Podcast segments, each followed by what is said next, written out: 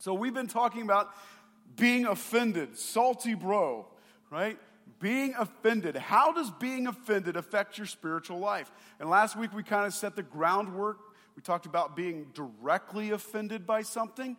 We talked about uh, you offending somebody else.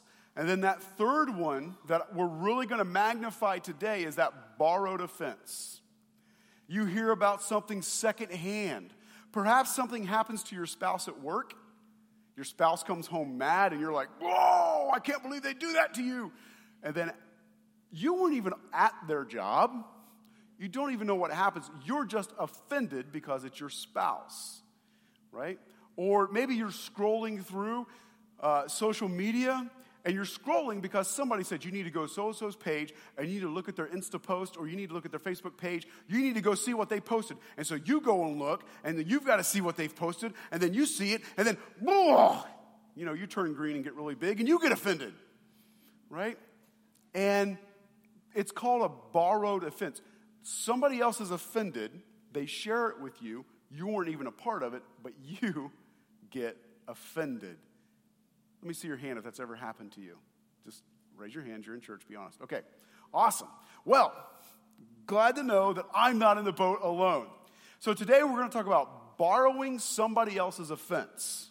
It's a serious, serious deal. You'll see the brevity of it towards the end of the sermon, but I'm telling you right now, this is by far the fastest growing deterrent to your prayers being answered. We discovered last week that God does not listen to the prayers of those who are offended. And so, I, what I said last week is that if you are praying and you're, why is my prayer not getting answered? Check your heart. Is there been something that has happened where you've been offended and you've not let that thing go? And you're just, you're still in dis. I can't believe they, I can't believe they would say that. I can't believe they did that. I just can't believe, right? Because why? Because an offense happens when your values do not align with their values. Or I guess I should say, their values don't align with your values, and you thought they, they believed like you did. And I just can't believe that your values don't align with my values. Right? We are living in an increasingly less and less Christian culture. So we should not be surprised at things that get put on social media. We should not be surprised about things that happen uh, all in the world around us. And so let's not take offense and jeopardize our prayer life, jeopardize our spirituality. And so we talked about this Greek word, and we're going to find another passage today where this Greek word exists uh, scandalon. Scandalon today is scandalizo. And so um, I know I have some Greek people here, and so if I botch that, see me afterwards, and you can correct, correct my Greek.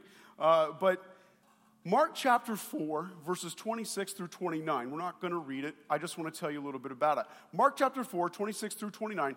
Jesus says that when you sow a seed, you go to bed, you fall asleep, you wake up, and then there's the flower, there's the vine. Whatever you planted, there it is. And you don't really know exactly how it happens, right? It just kind of does it on its own. Well, what happens, Jesus says, is he says, your words are like seeds. You plant words into people's lives, and those words will take root and they will begin to grow. What you tell your kids, how you talk to your children, how you talk to your spouse, your coworkers, etc. All of those words are seeds, and you're dropping them in your heart. Now, as if that's not enough, the impact and the power of words, I could teach a whole series on that. Jesus says something even more powerful that most people never grasp. And I want you to see this because this is where offenses start most often is with our words. In John chapter 6 verse 63. Look what Jesus it says the spirit gives life. The flesh, the flesh, this world counts for nothing. The words I have spoken to you, they are full of what? On the count of three, say it. One, two, three. Spirit and life. I got my crew up here keeping me on track, right? Your words are spiritual. Your words are not just psychological or emotional, words are spiritual. What created our physical world? The spiritual world. The spiritual world has far more power than the natural, natural world could ever imagine. And so Jesus says that when you speak words, you're, speak, your words are spiritual. They have spiritual world impact and they are life. Right? In the beginning was the Word, and the Word was with God, and the Word was God. God spoke, and boom, the natural world came into existence. You can create and destroy worlds with your words. That's what God did when He created the world, literally and figuratively. And so we have to understand that our words aren't just putting people, putting people down or putting people up. Words are spiritual. Every Facebook post that you post, the words you put in, they're spiritual. Every text you text, it's spirit. It has a spiritual connotation. And so when we think about the things that we say, there's a lot more, we need to weigh heavily the things that we say. Your words are spiritual and they matter.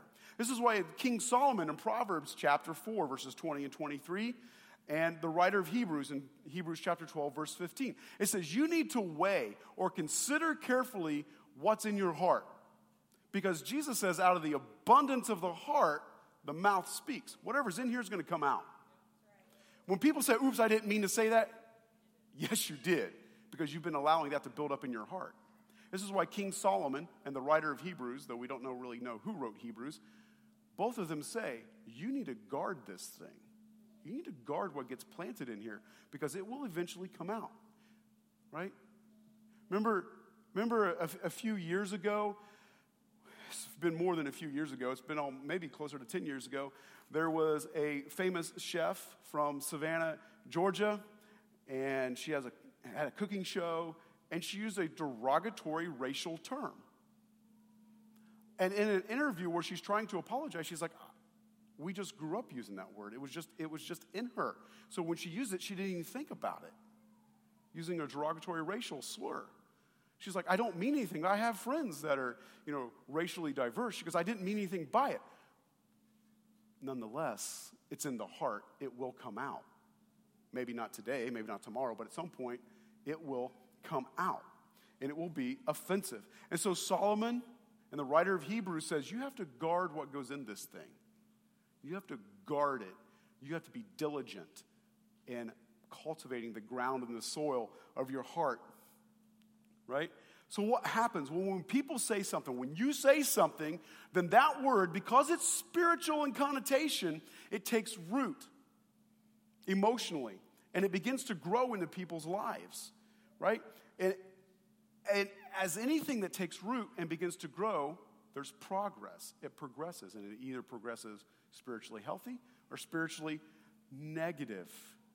In John 10:10, 10, 10, Jesus gives us insight into what the enemy does. John 10:10, 10, 10, the thief, that's Satan, comes only to kill, I'm sorry, to steal, to kill, and destroy. I have come that you may have life and have it to the full. Jesus says, what's he say about Satan? He says he works with a process. Satan doesn't just come up to your door and, hi, I'm here, would you let me in? What? Because nobody in their right mind, well, maybe some, but most people aren't going to be like, yeah, come on in. You want some cookies and milk? What do you want? Right? People, don't, people aren't going to do that. He has to have a process. And so the first thing that he wants to do is if he can steal your joy, slowly, day by day, stealing your joy, stealing your pleasure, stealing things from you, slowly, day by day, if he can steal those things, it will eventually kill the joy in your life. When that's killed, he can move on then to utterly destroy you. Satan always works in a process and it always starts small, right? We see it in Genesis with Adam and Eve. What's he do with Eve? He says, Did God really say? Right? He doesn't come in and just absolutely deny everything that God said. He's like, No, that's not, that's not. He doesn't do that. He creates questions. He creates little questions. He creates little issues and little problems. King Solomon even said, Be careful of the small foxes unless they devour the vine. It's the small, it's the small things constantly peck, peck, peck, peck, peck, peck, peck, peck, peck, peck, peck, peck, peck, peck. Satan knows that he can wear on you And if he can wear on you, you will eventually throw your hands up. And the whole, King Solomon says it's like small baby foxes eating at a grapevine. They just eat it, eat it, eat it. The first bite, not so much, but enough foxes biting on the grapevine, and it will destroy the vine, and you won't have any grapes, is what King Solomon says. And so he says, guard your heart against this stuff. This is how the enemy works. He puts a thought in your head and goes away. Thought, goes away. Thought goes away. Thought, back and forth, back and forth. Eventually, until you're dwelling on it. You're like, I can't get this thought out of my head. I'm just going to give into it. Destroyed. Right? And so Jesus says he comes, he first he steals a little bit, and then he steals a little bit more, and he steals a little bit more, and he steals a little, until eventually he wants to kill you. He wants to kill your joy, you kill your happiness, kill your peace, kill whatever. And then he knows if he can kill that portion of your spiritual life, he can destroy you. That's his goal. So offense works the same way. Why? Because being offended is a trap, as we talked about last week. It actually means a snare, a trap to kill you. You might get offended at this, and then it's not, you know, somebody you kind of go on, then you get offended at that, and somebody else says something over here. And you keep getting caught in these emotional, spiritual traps. Offense, when it's held onto, becomes bitterness. And when bitterness or a grudge is held onto, it becomes unforgiveness. And so being offended grows. It begins to grow into this full stalk. So an offense becomes bitterness, and bitterness or that grudge then becomes unforgiveness. And here's how you know it's taken root. Let me give you a big example. Big example. Has this ever happened to you? You're at the store, right?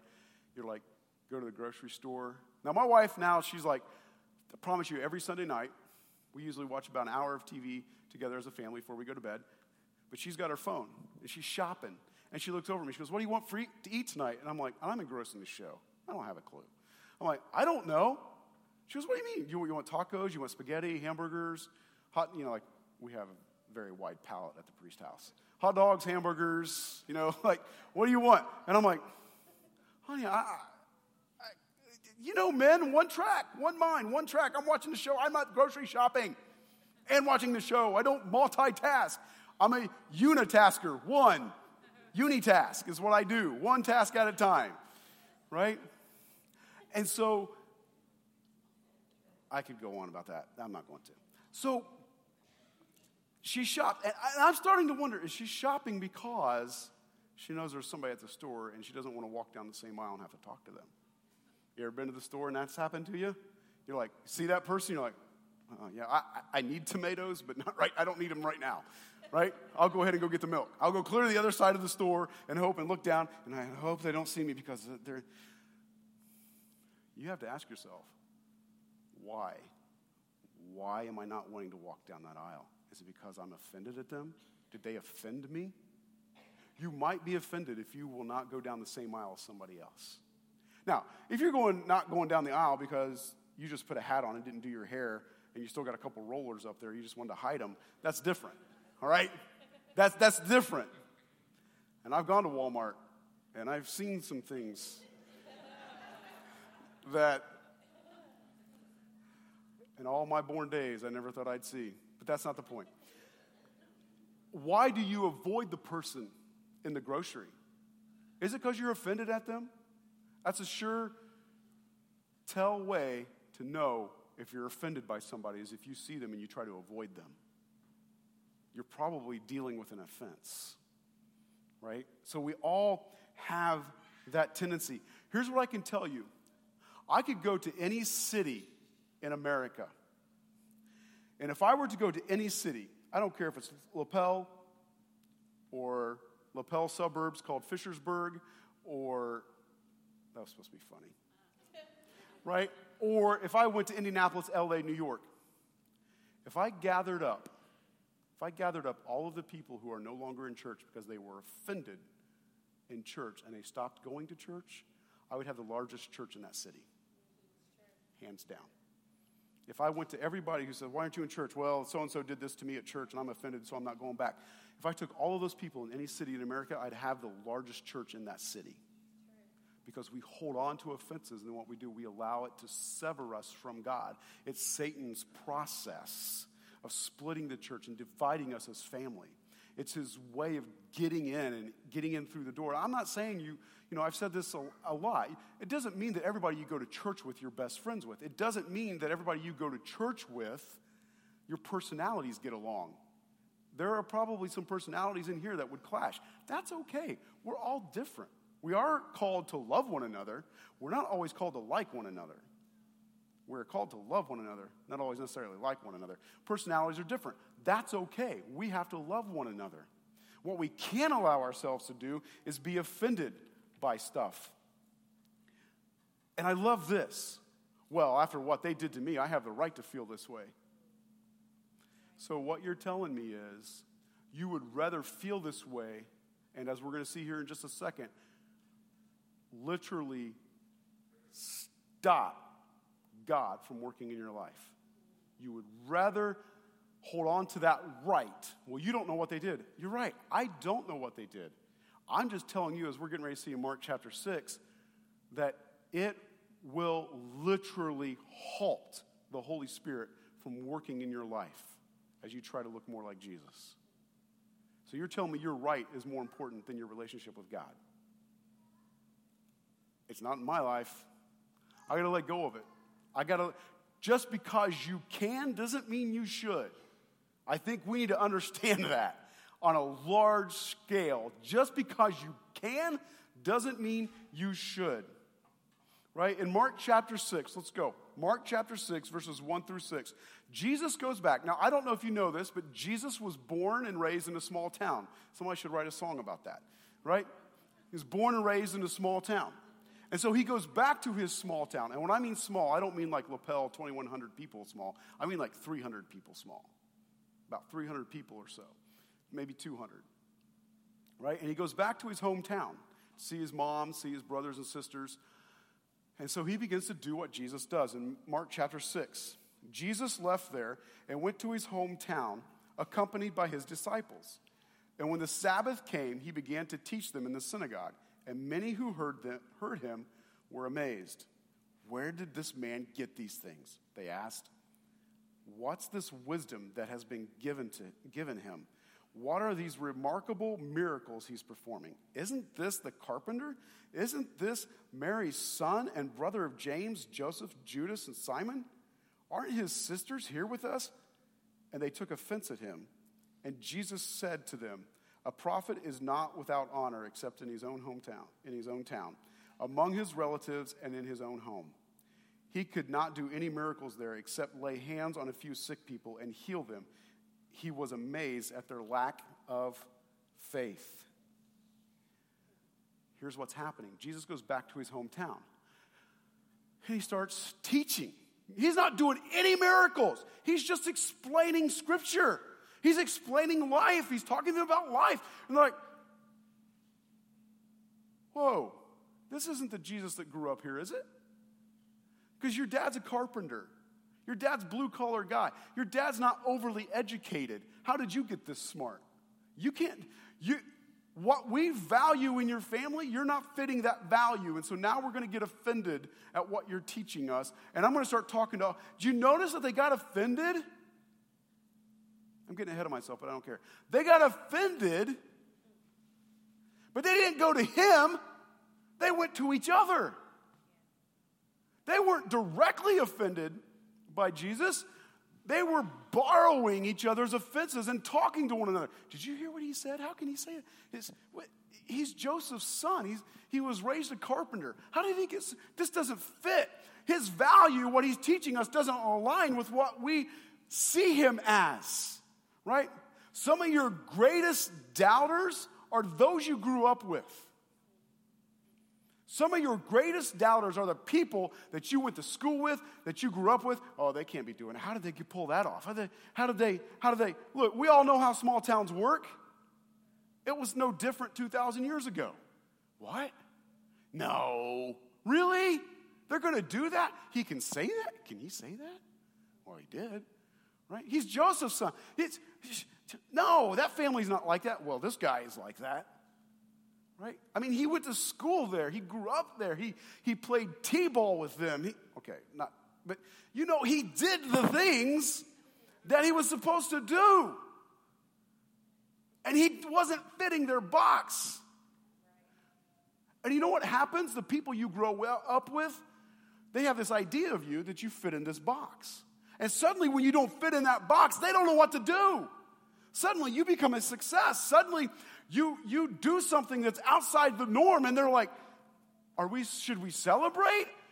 Did, they've become a success and they've moved away. Did they forget their roots? Did they, did they, and we lose our, we lose our ever loving mind because they don't fit in the small town box. They, what? You can't do, I know what they did in high school. How are they doing that now? And Jesus says, a prophet, a man of God, isn't welcome in his own hometown because too many people know their background and he doesn't fit in the box, so I'm not going to listen to that person. And Jesus is like, I can't even come here and teach you guys. I can't even come. They're, they're asking each other questions, they're getting offended because it doesn't fit. It doesn't. Is anybody like remotely relating to this right now? Like, Wait, you can't do that. I knew you in high school. You can't be pulling that off. But we do it all the time. We do it all the time. And so what do they start doing? They start asking each other questions. Wait a minute. Do you remember do you remember on prom night back in, you know, that year where he went and did this thing? Surely he ain't a, surely he can't be a preacher now. Well, that doesn't fit because he's always been this way. I got news for you. When Jesus and the Holy Spirit enters your life, he changes things. You don't act the same, you don't talk the same, and it isn't that you it isn't that you force yourself to change. It just happens because the Holy Spirit begins to work. And the people look at you and be like, that ain't the guy we threw down with after the football game that night. That person's different. And they see the change. And some people will, yeah, praise the Lord. And some people will get offended, and some people will want to know what's up. These people got offended. They start looking at each other. Did you hear what he said? I heard what he said. Did you? Yeah. And then they go to the next one. Did you hear what he said? Did you? And they are starting to do what we're talking about today. They start borrowing an offense. They weren't there. They didn't hear Jesus say it. They nothing. All they got is they second, third, fourth hand. Did you hear what so and so did? Did you see that? Oh my gosh, can you believe that they said that? Can you believe that they did that to their kid? Can you believe that? Can, I, I just, I, and, and what happens? You start dominoing offenses. People start dominoing, getting offended. And that, that offense, it dominoes, and they take it and they hold on to it, and they weren't even involved in it. Right? Borrowed offense usually happens in gossip borrowed offense usually happens when you gossip. Lynn and I were up at, we were at Shipshewana yesterday and we were shopping. And there was this sign that said, um, enjoy company, or sit on the porch, enjoy company, and gossip. And it was a great sign. And I'm like, Lynn's like, I want that for the front porch. I'm like, then she looks at me, and she's like, It says gossip on it, doesn't it? I'm like, Yeah. If it just said sit on the front, front porch, talk, drink tea or something, good. I am not promoting gossip. I'm supposed to be, and you're supposed to be, about encouraging people to grow spiritually. And if I'm sitting there, let's all sit on the front porch and gossip, that's not helping you spiritually. Because you're to take offense, you're to get offended at something. Right? And then you're not going to grow. As we talked about last week, God will not listen to the prayers of those who, people who live, live offended. And so what happens? In verse 3, they took offense at him. This is, they took offense at him. It's the same Greek word with a twist, but it's scandalizio. And it means trapped. And so what happens? Well, they keep borrowing and borrowing these offenses and it gets rooted in their heart. I like what John Bevere said. John Bevere says, An offended heart is the breeding ground for deception. An offended heart is a breeding ground for deception. Because you can get deceived about stuff. Because then, oh, you believe it? Well, then you start believing all kinds of other stuff. And the enemy now, you crack the door a little bit. Here's what I know about Satan he doesn't need but a half an inch to take a full mile. You crack that door, he will flood you with other stuff. right? So, an offended heart is a breeding ground for deception. And this is exactly what's happening in Jesus' hometown. What are the ramifications of this? Mark chapter 6, same story, verses 5 and 6. And he could not do any miracles there except lay his hands on a few sick people and heal them. And he was amazed at their lack of faith.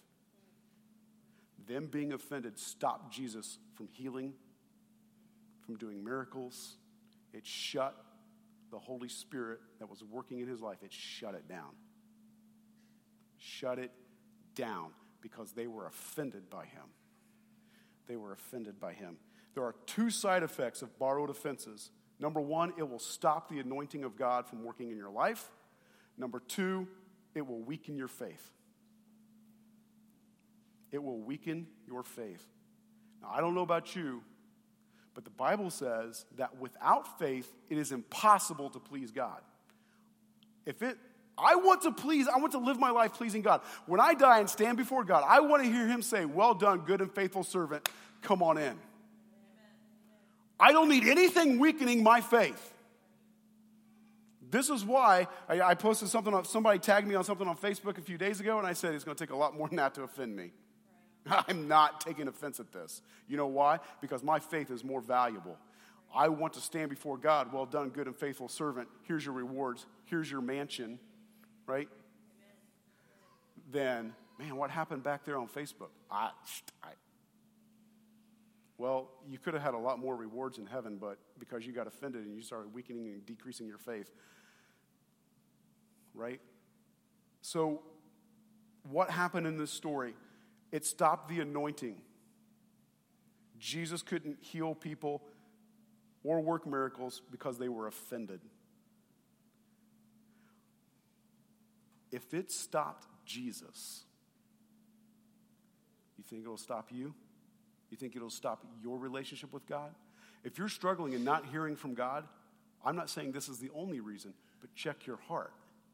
Are you living in a state of offense, of being offended by something? If it shut Jesus down, I promise you it'll shut you and I down. Right? And here's the funny thing were they praying for their own? Were they praying for their own healing?